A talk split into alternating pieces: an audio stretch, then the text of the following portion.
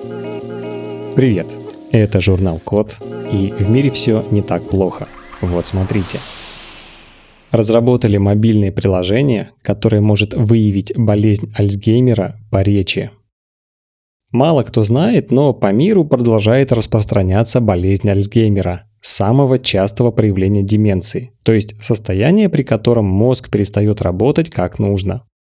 Например, на ранних стадиях у больных Альцгеймером ухудшается память и сосредоточенность, появляется безразличие к происходящему, невнимательность и сложности с усвоением новой информации, а также проблемы с ориентацией в пространстве.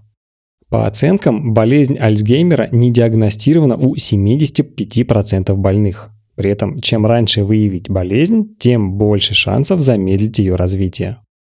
Исследователи IBM Research и Университета Цукубы в Японии выяснили, как определять болезнь Альцгеймера по речи с помощью мобильного приложения.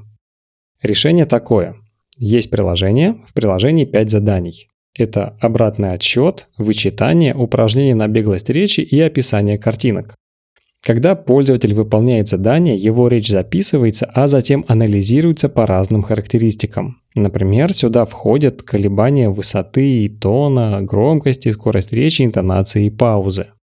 Для сбора данных привлекли 114 участников. 25 из них точно были с болезнью Альцгеймера, 46 с легкими когнитивными нарушениями, а 43 с нормальными когнитивными способностями.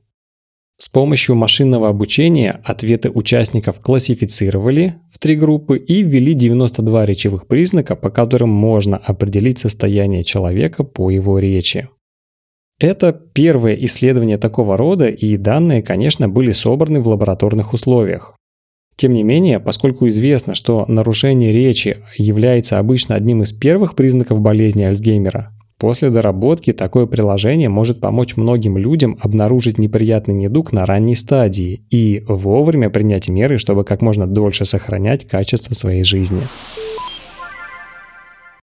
На этом все. Спасибо за внимание. Заходите на сайт thecode.media и подписывайтесь на нас в социальных сетях.